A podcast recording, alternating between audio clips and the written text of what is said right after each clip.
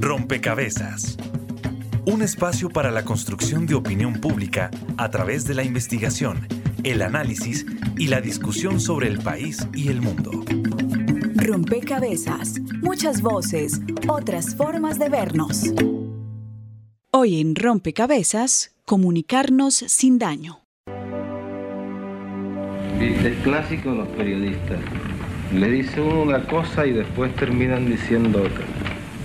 A mí me gustaría volver al periodismo, pero sobre todo a ser reportero, porque tengo la impresión que a medida que uno avanza en el trabajo literario, va perdiendo el sentido de la realidad.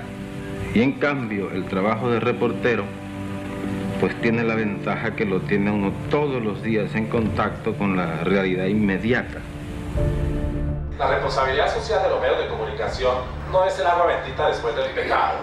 La responsabilidad social es la otra cara de la libertad. La función principal del periodista debe ser la mejorar las condiciones de vida de la sociedad. La primera función de un periodista es decir la verdad, comprometerse con la verdad a costa de lo que sea. Informar con claridad, con respeto, con la verdad por encima de todo, sin herir, sin agredir, sin insultar. Comunicarnos sin daño es una forma de sanar heridas, zanjar divisiones, propiciar la reconciliación y mejorar la salud mental de quienes han vivido de forma directa o indirecta en medio de múltiples violencias.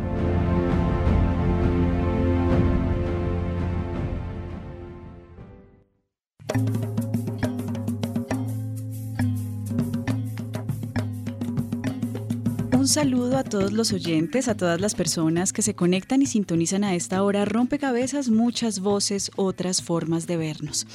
Hoy el programa está dedicado a pensar el periodismo, a pensar la comunicación a través de los medios. Y es que años de violencia han sido transmitidos, han sido emitidos, han sido fotografiados. Eh, y no sabemos o no hemos hecho la reflexión de eso, qué implicaciones ha tenido en la sociedad colombiana. Justamente en la Universidad Javeriana se ha realizado una publicación, una investigación que se aproxima a esta reflexión y es un poco cuáles son los efectos que la comunicación a través de los medios ha tenido en eh, la sociedad colombiana y en cómo la sociedad colombiana tramita también esos dolores que se han em, relatado a través de los medios de comunicación. Eh, la sangre, el dolor, la muerte han sido protagonistas de muchas, muchas, muchas décadas y hoy estamos viviendo un momento histórico eh, que necesita también pensarse y relatarse de una manera distinta cómo hablar de reconciliación, cómo hablar de paz, cómo lograr que esos relatos también construyan sociedad y nos ayuden a superar esas, eh, digamos, el dolor que tenemos colectivo, esas, eh, de alguna forma, esas situaciones de victimización a la que, si bien no directa, al menos indirectamente hemos sido eh, involucrados. Esa es un poco eh, la reflexión que vamos a tener en este rompecabezas y que trae también esta publicación de la Universidad Javeriana, Comunicar sin Daño. bienvenidos entonces ustedes, todos los oyentes, a este nuevo rompecabezas. Recuerden que estaremos con ustedes quien les habla, Mónica Osorio Aguiar, y en las redes sociales hoy, María Gabriela Novoa. Un saludo Mónica y un saludo a todos nuestros oyentes. Quiero recordarles que nos pueden acompañar y participar de este programa a través de nuestras redes sociales. Nos encuentran en Facebook como Rompecabezas Radio y en Twitter como Rompecabezas reemplazando la O por un cero. Hoy les estamos preguntando, ¿qué sugiere para que los medios de comunicación contribuyan a sanar los daños causados por el conflicto? También pueden participar quienes nos escuchan en las regiones y los invito para que conozcan las emisoras que nos retransmiten. Saludos a nuestras emisoras aliadas. Nos escuchan en Putumayo, Nariño, Valle del Cauca, Caldas, Chocó, Antioquia, Córdoba, Atlántico, Tolima, Los Santanderes y en Bogotá. En todo el país a través de la red de Radio Universitaria de Colombia. En Venezuela por el Instituto Radiofónico Fe y Alegría. En América Latina por la Asociación Latinoamericana de Educación Radiofónica ALER y en el mundo entero por javerianaestereo.com y SoundCloud como rompecabezas-programa-radial. Y además de sus fichas a través de las redes sociales, siempre están las personas que nos acompañan en la mesa de trabajo y que nos ayudan también a ampliar esta comprensión, en este caso sobre comunicar sin daño. Quiero darle la bienvenida a Rolando López. Usted es profesor de la Universidad Central, también egresado de la Universidad Javeriana. Ha sido ganador del Premio Simón Bolívar en varias oportunidades, Rolando. Em, pero quisiera que antes de entrar, digamos, a, a la materia concreta, digamos, del libro y de cómo se desarrolla esta reflexión, eh, hablemos un poco de lo que significa la comunicación como oficio, como profesión, en términos de la responsabilidad o esa carga, ese compromiso que tiene con la construcción de una memoria compartida em, en una sociedad. Bienvenido a Rompecabezas. Bueno, muchas gracias, Mónica. Eh, una corrección, soy de La Sabana, de, egresado de la Universidad de La ah. Sabana. Eh, bueno, yo lo primero que, que quisiera hacer es énfasis es que pocas veces los comunicadores, los periodistas tenemos la oportunidad de hacer precisamente esa reflexión de cómo comunicamos. Normalmente nosotros tenemos ese afán de la chiva, el afán de informar rápidamente, muchas veces sin confirmar, muchas veces sin reflexionar precisamente en lo que tú mencionas, y es qué efecto tiene el que yo informe de un determinado tema y cómo lo voy a informar. Normalmente los periodistas y los comunicadores no tienen eso en cuenta. Desafortunadamente, no puedo hablar, digamos, por, generalizar en las universidades, pero hay asignaturas o espacios académicos que se han dejado muy de lado. Se piensa más en la técnica, se piensa más en la forma de conseguir la información, pero no en las consecuencias que se puede tener esa información. Hay asignaturas como, no sé, deontología, ética periodística que se dejan de lado o pasan a hacer costuras, como le llaman a veces los estudiantes, y no se les da la suficiente importancia y vale la pena mucho pensar en cómo yo puedo afectar a las personas que están vinculadas con una determinada información, a quienes son los protagonistas o quienes están rodeando precisamente esa información. Rara vez hacemos eso los, los comunicadores, los periodistas. Cuando se habla de comunicar sin daño, se está también trayendo como eh, de alguna forma unas bases de otras eh, aproximaciones, sobre todo de atención psicosocial, que quizá valdría la pena eh, explicar un poco también para ver cómo, esa, cómo se da esa relación entre la comunicación y este tipo de atención psicosocial. y en ese caso, creo que María Paulina Mendoza perdona, María Luna Mendoza nos puede aproximar a esta comprensión. Usted es periodista del tiempo, participó en la redacción de la publicación. ¿Qué significa? Explíquenos un poquito qué es este enfoque de acción sin daño que está eh, presente en la publicación y cómo se da esa conexión con la comunicación. Bueno, la redacción de, este documento de Comunicarnos sin daño, eh, una perspectiva psicosocial, eh, partió de una reflexión que se plantearon en, principio un grupo de psiquiatras de la Universidad Javeriana, que descubrieron a partir de una serie de estudios científicos que la manera como se comunican los conflictos armados y sobre todo en escenarios de transición como los que atraviesa Colombia, son definitivos y afectan la salud mental eh, de las audiencias, de, una, de la población receptora de la información. Entendiendo la salud mental de una manera compleja, a veces la solemos asociar con la ausencia o la presencia de trastornos mentales, pero la cuestión va un poco más allá. Entendemos la salud mental eh, como una situación de bienestar integral asociada con factores, sí, individuales, psicológicos, particulares, pero también con unas condiciones sociales que facilitan un bienestar emocional integral eh, de las personas. En ese sentido, y con miras, eh, digamos, a pensarnos formas de comunicación consecuentes con el momento de reconciliación y de transición que vive Colombia. Em, este grupo de psiquiatras se planteó la pregunta de qué formas aportarían a este proceso histórico, ¿sí? A este proceso histórico de reconciliación. Entonces dijeron, vale la pena traer, como tú dices, Mónica, Em, algunos enfoques de otras áreas, como de la psicología, de la psiquiatría, para pensar en formas de comunicar distintas. En ese sentido aparecen tres eh, enfoques que consideramos claves a la hora de pensarnos una comunicación para la reconciliación y para la promoción de la salud mental. El primero de ellos es la acción sin daño. ¿sí? La acción sin daño, ¿cómo la, cómo la comprendemos aquí? Como una manera de potenciar, de visibilizar, de darle importancia a los factores que permiten la reconstrucción de los tejidos sociales. Nos dimos cuenta en esta investigación que el acento de las agendas noticiosas, que el acento además de los contenidos que circulan en redes sociales, es bastante negativo, es bastante negativo y eso perjudica a las comunidades que con esfuerzo tratan de encontrar factores conectores eh, que les permitan avanzar eh, y salir de una situación de conflicto. Entonces la acción sin daño es justamente eso, una manera eh, de comunicar preponderando, dándole más importancia a los factores que nos unen, a los lazos sociales que nos, que nos permiten avanzar como comunidades y poblaciones ese acento, digamos, que eh, al que está llamando esta publicación y esta reflexión alrededor de la comunicación, a darle un acento más positivo, un poco a, la manera y al lenguaje de esa información que estamos circulando, em, pues de alguna forma contradice las prácticas que hasta hoy han sido protagonistas en los medios.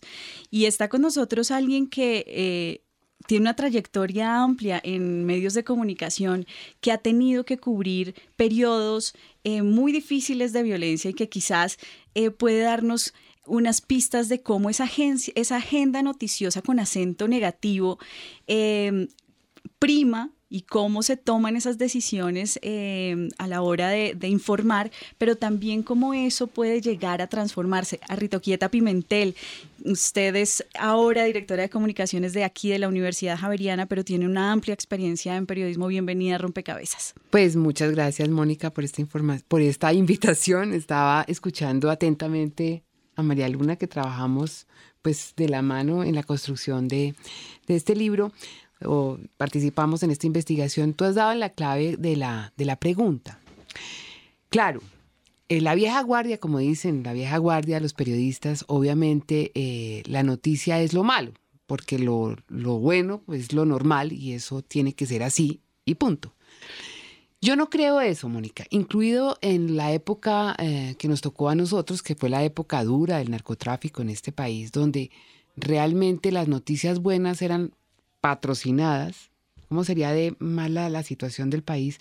Que tenían que patrocinar, y de hecho todavía esta práctica está vigente, que patrocinan las noticias buenas. Creo que el periodista tiene que ser un referente para la sociedad. Creo que eh, nosotros a veces no hacemos una autoevaluación de nuestro trabajo y lo que hacemos es porque como el día a día hay que cubrir lo que ocurre, no pensamos nunca en el otro. Y eh, yo me aculpo de eso. A veces cogíamos el micrófono y sin importar el contexto, ni la situación de la persona, ni mucho menos saber de ella algo, con una sola pregunta, uno no sabe si está haciendo daño o no. Y realmente sí está haciendo daño. Porque preguntarle a una persona, eh, y eh, de hecho hay reflexiones acerca de eso, cómo se siente después de una inundación o qué ha pasado con o sea, ¿qué, ¿qué fue lo que le pasó? Y empieza a llorar pensando que eso le va a dar más rating. Pues no. Creo que esa reflexión hay que hacérsela como diciendo, ¿para qué le pregunté yo a esta señora esto? ¿Qué le va a aportar a la sociedad esa pregunta que yo le estoy haciendo? ¿Qué es lo que yo quiero hacer con esta noticia? Eso es lo que uno se tiene que preguntar. ¿A dónde quiero ir yo? Ahora, como dicen los psiquiatras, y básicamente eso sí me llamó mucho la atención, eh, hay noticias que son malas, pero son doblemente malas. Las referentes al suicidio. Si uno enfatiza el suicidio de un joven, eso se vuelve una referencia para otros que de pronto están viviendo una situación de depresión. Y de pronto estamos haciendo un daño eh, terrible a esa persona porque le estamos dando alas para hacer eso. De hecho, los psiquiatras eh, recomiendan que ese tipo de noticias no sean titulares, no aparezcan muy visibles, digamos, en la primera página. No estoy diciendo con esto que tapemos las cosas. No, simplemente el criterio de darle importancia a una noticia u otra. Hacer buenas noticias, entre buenas noticias, claro, es más difícil. Pero yo me acuerdo que en el Noticiero Nacional había una sección que era el viajero del Noticiero Nacional y precisamente el viajero del Noticiero Nacional fue un referente eh, para esa Colombia que, que, decía, tenemos otras historias que contar en medio de esta guerra que estamos viviendo. Y esas otras historias que contar eh, eran un alivio y eran un ejemplo a otras comunidades como diciendo, mire, ¿cómo podemos sobrellevar este dolor o cómo podemos superarnos de esta tragedia que estamos viviendo? Eran esas crónicas eh, positivas en medio de, de la guerra que se vivió. Esta es una primera ficha que se pone en este rompecabezas y nosotros desde el equipo periodístico sumamos otra con este análisis que hace el profesor Mario Morales. El acceso a los medios de comunicación en Colombia pareciera que solo es permitido para quienes son generadores de opinión. Sin embargo, los encargados de informar y construir opinión pública tienen una gran responsabilidad. Pero ¿qué tanto se cuida la imagen y la honra de las personas o poblaciones que son referenciadas en algunas noticias? Pues el tratamiento de la información que deja eh, una secuela en sujetos de, esas informaciones es, eh, permanente, lamentablemente, en los medios de comunicación. Mario Morales, defensor del televidente del Canal 1 y profesor asociado de la Facultad de Comunicación y Lenguaje de la Universidad Javeriana. Bien a través de la estigmatización de regiones, minorías, grupos, comunidades, o eh, a través del apresuramiento y digamos, justicierismo que se emprende a veces contra seres humanos, contra personas, también por, digamos, falta de un proceso riguroso de, investigación y comprobación de lo que se está diciendo, no obstante que luego se mm, rectifique o se corrija eh, la información. La honra y el buen nombre eh, no aparecen como, digamos, estándares de calidad en, el, en la mayor parte de nuestro periodismo. Pero este fenómeno, ¿qué lo causa? Básicamente porque el periodismo colombiano ha perdido el norte en lo que tiene que ver con los hechos y ha hemos enfocado parte de su trabajo más en el quién, en el quién dice, en las versiones, en las declaraciones y en las opiniones. De todas formas, la solución pareciera ser más sencilla de lo que se cree. La regla de oro sería volver sobre los hechos, privilegiar el qué sobre el quién. Con eso sería suficiente, ¿verdad? Es decir, dejar de rendirle reverencia a las fuentes y construir la información sobre lo que dicen las fuentes y no sobre los sucesos. En la medida en que eh, nos acerquemos a los eh, hechos, los presenciemos, dependeremos menos de los testigos, de los testimonios o de las versiones. Y en la misma idea, eh, dejar de considerar como fuente confiable absoluta a las redes sociales. La rectificación por parte de medios de comunicación o periodistas es una de las soluciones más cercanas y frecuentes para remediar un daño causado. No es suficiente. Comienza por eso, por la rectificación, por la manera por como el periodista o el medio asumen el error, lo rectifican proporcionalmente, es decir, en la eh, misma dirección y con eh, el mismo despliegue en que fue emitido el error, pero no es suficiente. A veces eh, el periodista considera que la información no tiene unos efectos tan fuertes porque no los vive y olvida que a los ciudadanos, a las comunidades también los respaldan eh, los derechos y la jurisprudencia. En un momento determinado, eh, una persona involucrada en estos hechos podría iniciar acciones eh, judiciales, tanto en lo civil como en lo penal. Pero hay que tener en cuenta que a pesar que el acceso a los medios de comunicación no es para todos, hay algo que sí abarca el mundo, Internet. Gran escenario en el que también se causa bastante daño. En el presente mismo, a, la candidata, precandidata del Partido Verde o de la Alianza Verde con Fajardo y Robledo le ha tocado rectificar en cuatro ocasiones y además por orden de la, de la Corte eh, a veces uno siente que se, que se vulnera la libertad de expresión. Eh, los litigios por la honra y el buen nombre en nuestro país son permanentes en la medida en que somos de verbo fácil, en la medida en que somos de adjetivo fácil, en la medida en que no somos eh, responsables a la hora de trabajar los sucesos. Informa para Rompecabezas Juan Sebastián Ortiz. Cerraba Mario Morales diciendo no somos responsables. Y ahí quisiera, eh, María Luna, un poco traer una de las reflexiones que, está expresada en, en la publicación sobre la comunicación como una apuesta ética y política, porque eso nos conecta un poco con esa vinculación que tiene el contenido con sus audiencias también. ¿Cuál es esa relación de la comunicación como apuesta ética y política en esta, digamos, en ese marco de comunicar sin daño? Sí, bueno, en uno de los, de los apartados de esta publicación decimos que si nos referimos al término comunicación para la reconciliación y la promoción de la salud mental es porque justamente entendemos la comunicación como un gesto ético y político eh, que puede actuar casi como un fertilizante de un terreno social en el que esperamos germine con suficiente fuerza eh, y con suficiente vigor y legitimidad política y social eh, las apuestas por la reconciliación y por la construcción de escenarios de paz.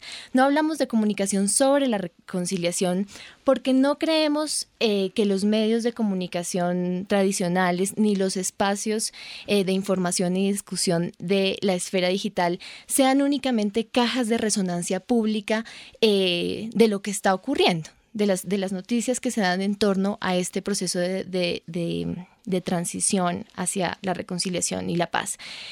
Por eso creemos que es un gesto eh, casi cotidiano, mejor dicho, este, por, eso dirigimos este documento no solamente a quienes ejercen el periodismo o la comunicación como un oficio, como una profesión, sino a todas aquellas personas que a través de diferentes plataformas participan del debate público. Y si lo entendemos como un gesto es porque lo entendemos eh, como una manera de reconciliarnos diariamente. Pensar la comunicación, pensar el debate público, pensar en los términos eh, y en las narrativas con las que nos referimos a lo que está sucediendo eh, en el país, debería ser un gesto ético cotidiano eh, para que eso nos conduzca a la vez a pensarnos el país y a imaginarnos el país de otra manera. Fuera de micrófonos estábamos hablando también de cómo esas narrativas o esas formas de contar el conflicto, la violencia, nos han dejado quizás como sociedad eh, instaladas instalado un lenguaje o, instaladas ciertas imágenes y quizás eso sea lo que pedimos, y aquí estoy haciendo el gesto de las comillas, porque no sé qué tanto la sociedad quiera ver eso o realmente está em, lista para otro tipo de narrativas, otro tipo de lenguajes, eh, Arrito?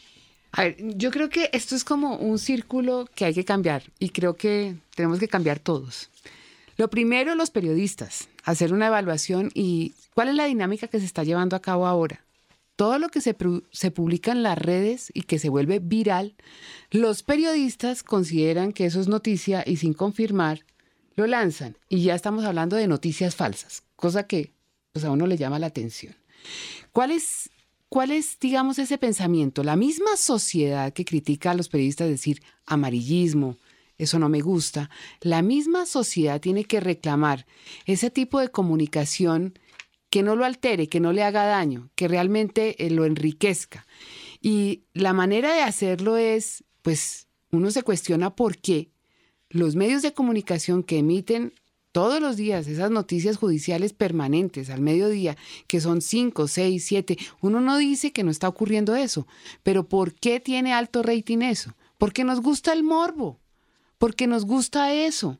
Entonces también hay que ser un poco, eh, digamos, no ser tan hipócritas de decir es que a la gente le gusta eh, los programas educativos que en todas las encuestas dicen eso.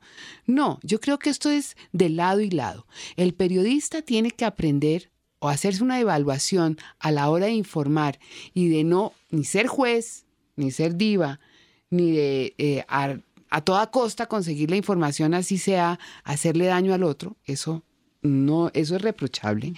Y de otro lado, una sociedad que realmente eh, haga ver que le interesan otros contenidos y que aplauda ese tipo de, de informaciones, de historias que sean referentes para el enriquecimiento personal y colectivo. Entonces, esto es de lado y lado, en la medida en que, porque vemos que los medios de comunicación se miden, ¿por qué? Por los rating. Entonces, si siguen midiendo ese tipo de programación donde hay morbo, donde todo el mundo lo critica, pero todo el mundo lo ve, como dicen así, pues entonces esa es, esa es la pieza del rompecabezas que te pongo en este programa, Mónica. O sea, entendemos... Claro, la corresponsabilidad en parte. Y el juez que es el periodista que se ha vuelto juez. O sea, el periodista no es ningún juez. El periodista pregunta, pero no condena. Y en este momento estamos condenando, tenemos un micrófono y tenemos el poder. Esa es la reflexión que se tiene que hacer. Rolando está aquí pidiendo la palabra. No, quería señalar una cosa. A mí me parece, eh, sumándome a, lo que menciona a Rito Quieta, que el tema es estructural en el país. Es como el tema de la corrupción, trayendo la colación ahorita. Nosotros decimos que la corrupción es culpa de la justicia, que la corrupción es culpa de los periodistas que no están informando convenientemente, pero la corrupción empieza por nosotros, ¿sí? Lo mismo sucede con este tipo de audiencias. Nosotros estamos pidiendo, como lo mencionaba Rito Quieta, que nos den programas de emprendimiento, más, más programas de investigación, más programas científicos, pero se los ponen a las audiencias y ellos eligen el reality, eh, la novela, el culebrón, entonces no son consecuentes con lo que están pidiendo. Entonces, ¿esto de dónde tiene que, comenzar, digamos, a, arreglarse? Desde la educación, desde los colegios. Así como hay una apreciación artística, no podría haber una especie de apreciación mediática. Y ahí comenzarían ellos precisamente a entender de que se tiene que, que lo que se comunica se debe hacer con responsabilidad, pensando en una sociedad, pensando en un bienestar común. Un caso que me parece a mí, por ejemplo, paradójico, ¿sí? Es el de La Niña. Si mal no estoy, es una producción de Caracol que salió repremiada por todos lados y no era de las que tuviera mayor rating.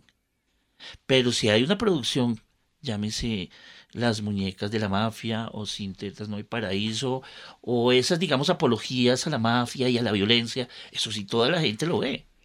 Que, y precisamente narrativas como, como la niña, ¿sí? ese tipo de, de neonarrativas del posconflicto que pretenden precisamente reivindicar los valores de una sociedad son los que sí vale la pena implementar, eh, fomentar, porque pues sino que estamos haciendo en un país que se precia de estar comenzando un posconflicto. María Luna.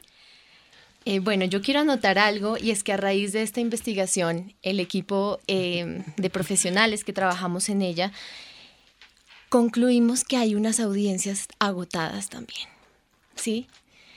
El conflicto armado en este país ha generado un agotamiento social que nos ha conducido también diría yo como una especie de agotamiento de la empatía, de agotamiento de la, de la, de la esperanza. Claro, María, Luna, tú, te acercas a una cosa y es justamente cuáles son esos efectos que han tenido estas narrativas del conflicto. Un poco profundicemos sobre eso porque hacia allá eh, eso nos permite entender también cómo podemos dar un viro y entrar por, por algún otro lado para conectar con esa audiencia de otra manera. Sí, eh, bueno, Arrito Quieta hace un momento mencionaba algo que me parece curioso y que creo que lo tengo que rebatir porque decía, lo bueno es lo normal. Pues resulta que en Colombia, como somos tan raros, la, la, cuestión es que... Yo te digo, yo te digo eso lo dice un, em, un maestro del periodismo. Sí. Que da este ejemplo. Si un avión sale de Bogotá a Cali y llega a su destino, es normal. Pero si un avión sale de Bogotá a Cali y no llega, eso es lo que es noticia. A eso me referí. Claro, entiendo. Lo que pasa es que hemos vivido en un país tan constantemente violento que las violencias, los diferentes tipos de violencia se nos han vuelto lo natural, lo normal, lo corriente, lo cotidiano. ¿Sí? Y siguen ocurriendo y las prácticas mediáticas, las prácticas comunicativas tendrán que insistir en su papel fiscalizador, tendrán que insistir en poner el ojo y poner el faro ahí donde las cosas no están funcionando, ahí donde se presentan obstáculos que nos permiten, que nos impiden, perdón, avanzar hacia la paz. Tendrá que seguirlo haciendo. Pero existen unas agendas paralelas de país que muchas veces quedan por fuera de las agendas mediáticas. Hace poco la plataforma de periodismo de paz pacifista eh, publicó una editorial que me pareció bastante interesante y decía, eh, sí, en, en, el centro del país y en el centro de la ciudad y en el Congreso de la República hay una agenda que no avanza, hay una agenda de paz que tropieza, hay una agenda de paz en la que hemos puesto el foco porque es importante hacerlo, ¿sí? Pero hay unas agendas de paz en las regiones, por ejemplo, que avanzan y que avanzan a pasos de gigante pese a todas las nuevas violencias que están emergiendo después del conflicto con las FARC. Y a mí me parece que las audiencias sí exigen como lo, como lo determinamos en esta investigación, sí exigen escuchar, ver, encontrarse con esos otros temas. ¿Sí? Tú me preguntabas hace un momento qué efectos ha, surtido esta constante información con ese acento negativo y ha producido una especie de ostracismo, de, de desesperanza. Ha sido contundente en nuestra incapacidad para ilusionarnos como país con algo. Yo creo que lo que, y voy en la misma línea de María Luna, eh, creo que los que cubrimos la guerra no queremos la guerra. Creo que los que vimos en las regiones ese dolor y ese sufrimiento, los que hemos salido de Bogotá, del escritorio y nos hemos untado de barro y hemos llegado al sitio olvidado, no queremos la guerra. Y no queremos la guerra porque vimos el dolor y pudimos estar con las personas que lo sufrieron. El solo hecho de que se hayan disminuido los muertos ya es una muy buena noticia para este país y no se le ha dado la importancia que tiene. Creo que el periodismo no se debe polarizar y se está polarizando. ¿Por qué se está polarizando? No sé. Pero en este momento tenemos una sociedad polarizada donde no hemos visto en las regiones lo que dice María Luna, o sea, en las regiones hay que ver eh, lo que se está viviendo en este momento de posconflicto o de después de la guerra. Creo que hay que avanzar en ello y creo que hay que impulsar en esas regiones donde el Estado todavía no ha llegado. Es que ahí en este país hay sitios donde no ha llegado el Estado. Hay campesinos que están en este momento defendiendo la frontera diciéndole a los soldados venezolanos, ustedes no pueden pasar y están solos. Entonces, yo sí reitero que como periodista eh, necesitamos hacer una reflexión en un país que está transformándose, que se está viviendo una nueva etapa y que no podemos seguir con el mismo discurso y con el mismo lead y con el mismo titular, sino mirar hacia adelante que las nuevas generaciones quieren ese otro país y no las hemos escuchado. Y sobre todo estar pendiente de esas regiones olvidadas de Colombia que están anónimamente haciendo un progreso de paz. Rolando, antes de mandar eh, la siguiente pieza pregrabada que seguramente suma a este rompecabezas. Una cosa, porque tengo una sensación, tal vez sea personal, y, es que estamos como un poquito como pesimistas frente pero eso se va a mejorar no se preocupe no, esto se compone esto, se, compone. pero lo que quería era rescatar que precisamente estudios como el, que nos comenta María Luna e iniciativas en, las cuales de las cuales eh, hemos recibido importante apoyo de la Universidad Javeriana que se han implementado desde Consejo de Redacción, para quienes no lo conozcan, Consejo de Redacción es como una agremiación de periodistas investigativos de la cual tengo el honor de ser parte. Y desde esas, desde la FLIP, desde el Consejo de Redacción, han sido conscientes de que hay que reformar las formas de comunicar precisamente este tema. del conflicto. Y justamente con Gina Morelo Genial. Eh, hablamos y esta es su voz aquí en Rompecabezas. Por aquellos que quedaron sin reporte, con la cámara vencida su vida y En el marco del conflicto armado, el periodismo fue un actor principal al vincular lo que ocurría en las zonas de conflicto con la ciudadanía del país mediante la información. Al respecto hablamos con la periodista Gina Morelo, quien es magíster en comunicación, editora de la Unidad de Datos del Tiempo y presidenta del Consejo de Redacción. Y le preguntamos, ¿qué debe tener en cuenta el periodismo para que su trabajo contribuya a sanar secuelas del conflicto armado? Eh, yo lo que creo, eh, yo lo que creo reitero es que si tú te enfocas en una reconstrucción de la verdad con ética, sin perder de vista esa palabra que parece de alguna forma diluirse en esa memoria eh, líquida que tenemos a través de los ejercicios que nos impone el Internet y la tecnología, esa modernidad líquida más bien que nos, que nos impone si lo hacemos con ética, si lo hacemos con responsabilidad, este tipo de ejercicios, si recuperamos la esencia del periodismo, que es la reportería en campo, pero si a eso lo hacemos con el tiempo suficiente para poder entender desde el territorio y desde la experiencia de quienes la llevan acumulada lo que ocurrió, vamos a poder acercarnos a esa respuesta a la que tú me convocas con la pregunta. Siendo la investigación uno de los principales ejes de consejo de redacción, ¿cómo el periodismo investigativo puede fomentar una forma de narrar diferencial que contribuya a la reconciliación? Nosotros podemos hacer un trabajo durísimo por lo que, se, lo que significa investigar los acontecimientos y lo que ha ocurrido en el país lo que nosotros denominamos hacer un ejercicio de memoria, de reconstrucción de memoria desde el periodismo. Y como último, ¿qué retos deja la terminación del conflicto armado para la construcción de un nuevo periodismo? Lo más terrible que ojalá no nos vuelva a ocurrir, porque muy seguramente en esta actividad cíclica, como dice la maestra María Teresa Rotero, los conflictos vuelven a mutar de otras maneras. Eh, ojalá estemos preparados para atender el trauma que entre periodistas empezamos a vivir cuando hacemos las coberturas y que se traduce en cosas que hoy se pueden ver cuando volvemos a leer con distancia en tiempo y espacio esas piezas periodísticas. Yo hubiese querido tener la fortuna en algún momento de la vida, cuando estuve en las coberturas del paramilitarismo, que fue lo que a mí me tocó, y de esa violencia, tener la cercanía con expertos que pudieran ayudarme a traducir esos dolores en no afectaciones para mí como persona y para mis piezas en la escritura. Pero no pasó, estábamos abocados a un día a día abrumador. Periodista reportero, la noticia que hoy espero es un nombre en titulares de portada. Informa para Rompecabezas María Gabriela Novoa.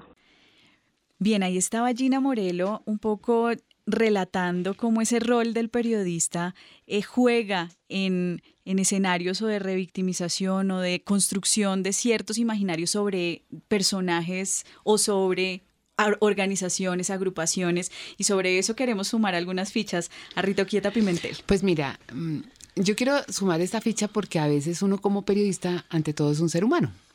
Entonces, eh, cuando uno ve al culpable, al victimario, uno lo quiere juzgar, condenar. Y entonces a veces las preguntas son ya de juez. Yo le hice esa pregunta a Olga Bear, que es una experta periodista, y ella realmente eh, con lo del libro, la presentación del libro de Comunicar sin Daño, hizo una reflexión interesante. Dijo, yo también me hice esa pregunta. Uno tiene frente a frente al señor que es culpable y uno como periodista ya no es periodista, ya quiere ser eh, el juez, el que lo va a condenar en esa entrevista y se vuelve agresivo. No, uno lo que tiene que hacer es decir, ¿por qué hizo eso? Porque a la larga, ese por qué hizo eso es lo que quiere saber la gente, o lo que quiere saber la víctima, o lo que quiere saber la sociedad. ¿Por qué lo hizo? Y eso es lo que nos enseña para no hacerlo o para entender un poco el contexto de por qué lo hizo. Creo que ese por qué lo hizo a veces lo omitimos y empezamos a hacer un tipo de preguntas que realmente se convierte eso en una batalla campal que puede tener alto, alto rating, lo que ustedes quieran, pero informar, ¿lo está informando? Esa es mi pregunta. ¿Por qué hizo eso? De Esa hecho, es la pregunta. De hecho, ustedes en, el, en, en las reflexiones han, han varias veces expuesto un poco esa distancia o esa relación que hay más bien entre la emocionalidad ¿no? Y, lo, y una contribución reflexiva, digamos, a esa construcción de opinión pública. Y ahí mm, valdría la pena eh, también hacer una, una, reflexión sobre cómo se está usando la emocionalidad hoy en la comunicación, porque ya lo había dicho em, Mario Morales en su intervención, cómo a través de las redes sociales hay un lenguaje muy agresivo, un lenguaje que está apelando mucho a la, a la emoción y el periodismo está un poco también asumiendo esas, esas lógicas del lenguaje. Porque el periodista quiere ser el protagonista y ese es el gran error el periodista no es protagonista, ni es diva, ni es juez, insisto en este programa. El periodista es como un notario que trae eh, la información que recoge para ponerla ante la opinión pública, pero ni es el protagonista de las noticias, ni es noticia. María Luna. Bueno, Mónica, ya que mencionas el asunto de la emocionalidad, quisiera decirte que uno de los planteamientos de esta investigación es que como en el ejercicio del periodismo, tampoco tenemos que despojarnos de nuestras cualidades humanas. Ya bien lo decía eh, Arrito Quieta. Es, yo creo que estamos en un, momento perfecto, eh, digamos, para volver a nosotros mismos en tanto periodistas, pero también en tanto humanos. Hay realidades que en efecto nos conmueven, que en efecto nos, nos interpelan, que en efecto eh, nos indignan, pero es el momento adecuado también para revisarnos en los prejuicios y que nos atraviesan. Nosotros en tantos seres humanos y en tantos seres eh, de emociones, estamos atravesados por una cantidad de sensibilidades que también determinan nuestro ejercicio eh, como periodistas, ¿sí? No podemos botarlos a la basura porque no podemos eh, botar esa humanidad que tenemos a la basura. Lo importante es reconocernos en la humanidad que compartimos con esos interlocutores que en este caso son las víctimas y los victimarios. ¿sí? Y en ese sentido también planteamos que hay múltiples maneras de acercarnos y de abordar las historias de estos personajes no necesariamente desechando y tirando a la basura eh, nuestra capacidad de, de, emoción, pero sí poniendo, eh, digamos, el acento en los contextos que, por ejemplo, conducieron a una persona a hacerse victimario. Aquí también hablamos de otras maneras de, de, acercarnos a los victimarios, despojados de esos prejuicios que nos atraviesan. ¿Por qué no hacemos un esfuerzo por comprender qué circunstancias históricas, qué circunstancias sociales condujeron a una persona hacerse victimaria. Configuraron unas subjetividades, eh, como, como decía uno de los colaboradores de la, de la investigación, el profesor Eduardo Rueda. ¿Qué hacemos para entender cómo una persona se configuró como una persona monstruosa, capaz de hacer esos daños? Entonces la apuesta es por la comprensión, la comprensión racional de lo que nos ha ocurrido como país, pero también la comprensión empática y yo diría, con el riesgo de parecer cursi, yo diría que la comprensión de lo que nos ha ocurrido eh, como país también pasa por el corazón. Mónica. No es cursi, María Luna. lo, que menciona María Luna viene a traer aquí a, colación a la mesa un tema que siempre se ha debatido en el periodismo, es el tema de la objetividad o de la subjetividad. ¿sí? A muchos nos han enseñado que el periodista debe ser objetivo. Yo no creo eso. Eso para mí es carreta. Porque uno, como persona, como ser humano, uno siente, uno toma partido, uno se indigna con un corrupto. A uno le provoca ahorcar al, director de una masacre, a quien, quien la mandó a hacer, ¿sí? Pero lo que sí tiene que hacer el periodista, cuando se pone la camiseta como periodista, es ser imparcial, es ser equilibrado. Por dentro seguramente él tiene una posición, pero cuando él informa, debe ponerse la camiseta de periodista, el sombrero de periodista. Y eso le tiene que dar a él la, el criterio suficiente para pensar que tanto víctima como victimario tienen su, su narración, tienen su cuento y en el cual uno no puede tomar partido. Así uno por dentro tenga ciertas intenciones, ciertas inquietudes, pero a la hora de informar no se puede tomar partido.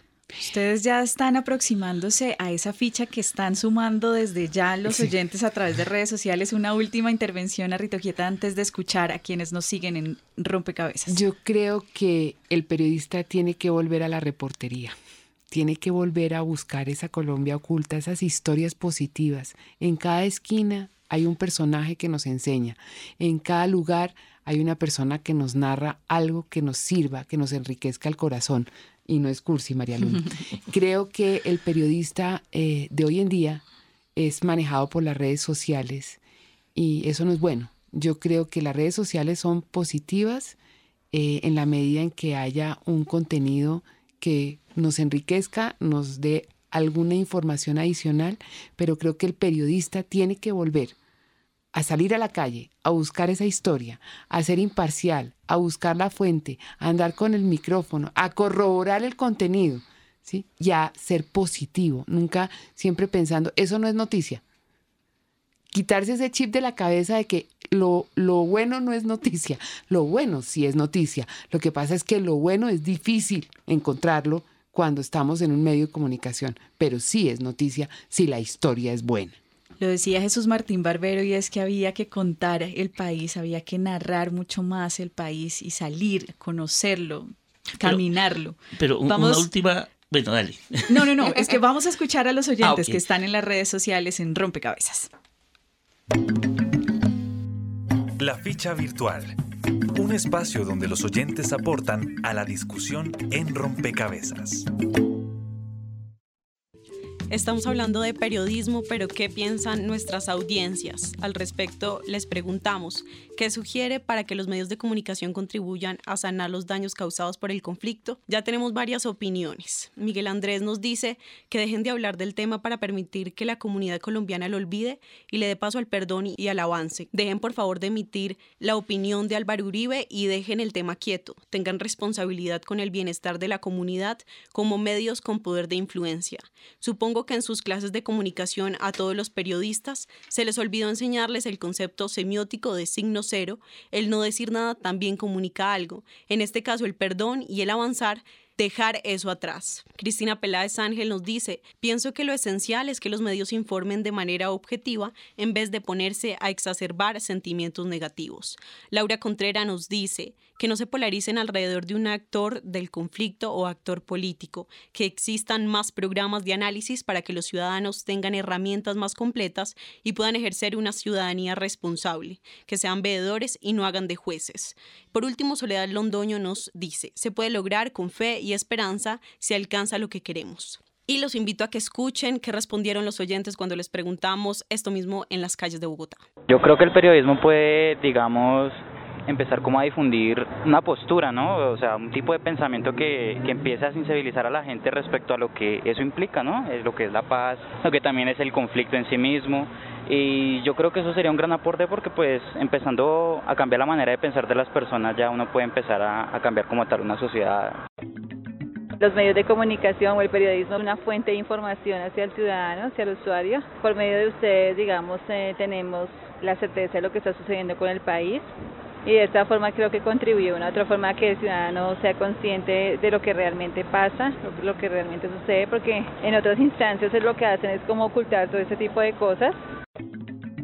Parcial, destacando por ejemplo los personajes no corruptos, eso sería un buen principio para el periodismo.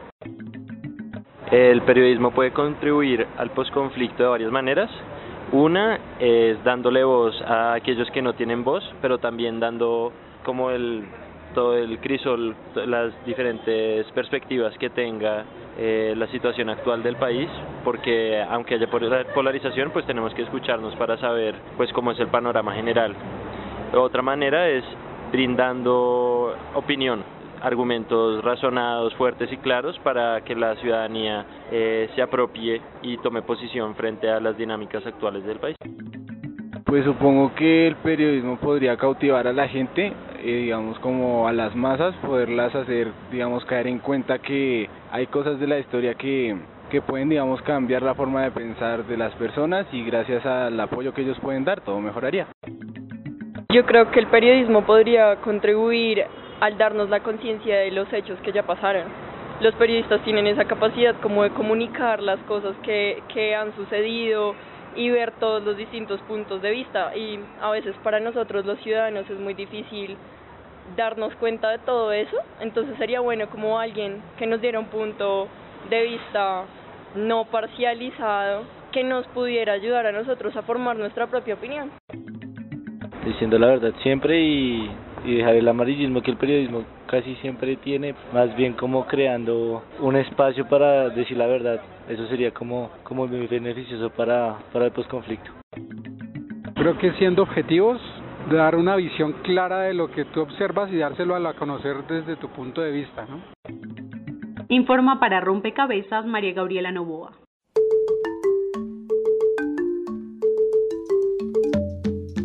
Uno de los temas del libro Comunicar sin daño es cómo el periodismo puede sanar. Por esto le preguntamos a la ciudadanía a través de nuestra cuenta de Twitter en una encuesta, ¿cree que la información a través de medios de comunicación puede sanar secuelas del conflicto armado? Un 67% de quienes respondieron dijeron que sí y un 33% dijo que no. Rolando, ¿el periodismo puede ayudar a sanar esas secuelas del conflicto armado? Yo creo que sí, Desafortunadamente ese tipo de periodismo, hombre, no nos engañemos, quienes, quienes son los dueños de los medios de comunicación, pues son grupos económicos, y son empresarios y pues obviamente ellos tienen el interés del billete, del dinero. Yo hice parte de una, de una experiencia muy bonita hace unos años que se llamó Nunca Más. Nunca Más fue un, eh, un programa de crónicas de una hora en donde lo que pretendíamos era darle la voz precisamente a las víctimas del conflicto. ¿Sí? Pero no era solamente que contara cómo fue su problema, cómo lo secuestraron, cómo le desaparecieron a su familiar, cómo perdió su pierna con una mina quiebrapatas, sino era cómo se había superado, era darle visibilidad de lo bueno, de su, de su, de la forma como superó precisamente el obstáculo que le puso la vida a través del conflicto armado colombiano, ¿sí? Y eso es lo que la gente quiere, claro. Tienen que hacer catarsis, tienen que contar su problema, tienen que contar la vivencia que los marcó y que los que les desgarró su corazón y que separó su familia. Tienen que hacerlo. Pero después tienen que contar cómo lo superaron y ellos se sienten orgullosos de eso. Y eso es una forma precisamente de que ellos comiencen a sanar y comiencen otra vez a crear tejido familiar, tejido social y comiencen a superar precisamente las heridas que les deja la guerra. Eso, eh, Rolando, también se aproxima a o suena a recomendación, cómo empezar a tejer un tipo de narrativas distintas sobre em, las situaciones a las que nos ha conducido la guerra, eh, que permitan tejer y construir y de alguna forma contribuir con la reconciliación de la sociedad colombiana. Y quisiera que hacia allá empecemos a cerrar este rompecabezas, eh, especialmente dirigido a um, una recomendación dirigida a los periodistas, Rolando, que decirle, les hemos venido diciendo mucho, pero si usted pudiera dejarles un mensaje eh, final en este rompecabezas a quienes construyen la información y toman decisiones sobre esas agendas, ¿qué les diría? Yo sé que es muy difícil lo que les voy a pedir a los, a los colegas, pero es lo que mm, tenemos que hacer si queremos comenzar a poner granitos de arena para cambiar este país, para hacerlo realmente más pacífico.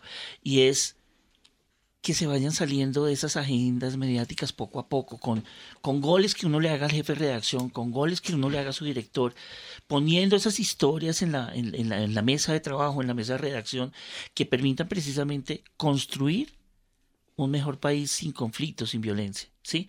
Pero muchas veces ellos no lo hacen por temor a que es que la nota no pega, como lo mencionaba Rito Quieta, es que eso sin violencia, si no le metemos morbo, no me van a, a comprar la nota. No, tenemos que comenzar a... Detesto esa palabra en el periodismo, pero la voy a utilizar. Hay que mercadear nuestra información, nuestra noticia, nuestro reportaje por el lado bueno de la noticia por el lado bueno de la historia, no por lo negativo y lo malo. Y yo sé que se puede. Lo que pasa es que nos toca comenzar a ser creativos e innovadores hacia lo positivo de este país.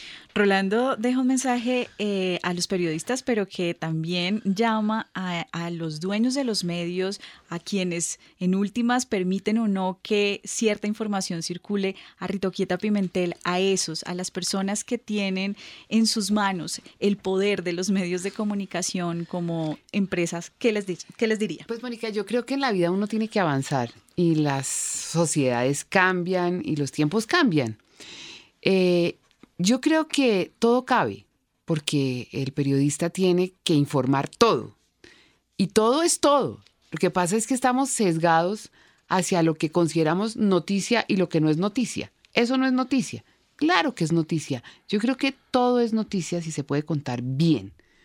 Eh, no hay que sesgar el contenido. Yo me siento muy orgullosa, por ejemplo, de que los contenidos académicos ahora son noticia en los medios. Anteriormente nadie llamaba a la academia a decir, oiga, ¿ustedes qué están haciendo por el país? Y últimamente las universidades con sus investigaciones, sus opiniones, su quehacer, están aportando muchísimo a esos medios con ese contenido porque se dieron cuenta que son interesantes. Entonces yo creo que no hay que sesgarse en la información, hay que contar todo, hay que denunciar todo. Uno no como periodista no, no puede decir esto sí, esto no, pero sí no descartar, no descartar nunca en una historia que puede ser mala, o sea, como dices tú, nunca más, siempre hay que mirar todas las perspectivas. O sea, lo malo, lo bueno, lo feo, porque el periodista tiene que ver todos los aspectos. Entonces, no se olviden de esas historias, esas historias de vida, eh, esos esos trabajos que hacen los colombianos de una manera anónima, creativa, brillante. Y les dejo esta tarea. Fíjense que los videos de gente eh, creativa, de gente brillante y de gente simpática y de humor son los que más visitas tienen. Entonces les dejo esa reflexión que también para que lo tengan en cuenta en las salas de redacción. María Luna Mendoza, nos queda un último mensaje eh, y podría ser también para ese conjunto amplio de la sociedad. ¿Cómo construir desde la cotidianidad también una comunicación sin daño que le sume a esta, a esta apuesta, digamos, que pueden hacer quienes son profesionales eh, y ejercen el oficio de la comunicación, cómo aportar y construir referentes de paz desde mi vida cotidiana. Bueno, yo creo que como sociedad, independientemente eh, de los contextos en los que nos desenvolvamos como, como colombianos, estamos llamados a pensar en el poder del lenguaje, en el poder de la palabra, eh, para aportar desde los escenarios más cotidianos a la reconciliación. La guerra, querámoslo o no, reconocer, ha impuesto un régimen de la no escucha, ha impuesto un régimen de el trámite violento de los conflictos más cotidianos. Entonces, lo que le diría a quienes nos escuchan es que nos demos el chance de la palabra, nos demos la oportunidad eh, de hablar, nos demos la oportunidad de escucharnos, nos demos la oportunidad de encontrar formas distintas de tramitar los conflictos eh, que tenemos a diario. Y si nos damos cuenta, las fracturas sociales que hoy nos cuesta tanto sanar corresponden diría yo que a la, fractura, mayor, que es la fractura del diálogo, que es la fractura de la palabra. Así que tratemos de darle importancia a eso, a hablar. Bien, y como estuvimos hoy hablando sobre este tema, cerramos ese rompecabezas con esa invitación a darle juego a la palabra, a establecer el diálogo como una herramienta para tramitar los conflictos. Muchísimas gracias a ustedes, Rolando López, profesor de la Universidad Central, a Quieta Pimentel, directora de comunicaciones de la Universidad Javeriana, y María Luna Mendoza, periodista de El Tiempo. A ustedes gracias por acompañarnos a construir este rompecabezas y a ustedes los oyentes que también sumaron sus fichas a través de nuestras redes sociales, gracias. Recuerden que estuvieron con ustedes quien les habla, Mónica Osorio Aguiar, en las redes sociales hoy, María Gabriela Novoa, y en la producción de Rompecabezas, Juan Sebastián Ortiz. Rompecabezas, una producción del CINEP, Programa por la Paz, la Pontificia Universidad Javeriana y la emisora Javeriana Estéreo 91.9 FM. Rompecabezas, muchas voces, otras formas de vernos. Los paisajes sonoros de Rompecabezas cuentan con audios tomados de distintas fuentes. Para conocer el origen del material, diríjase a www.cinep.org.co.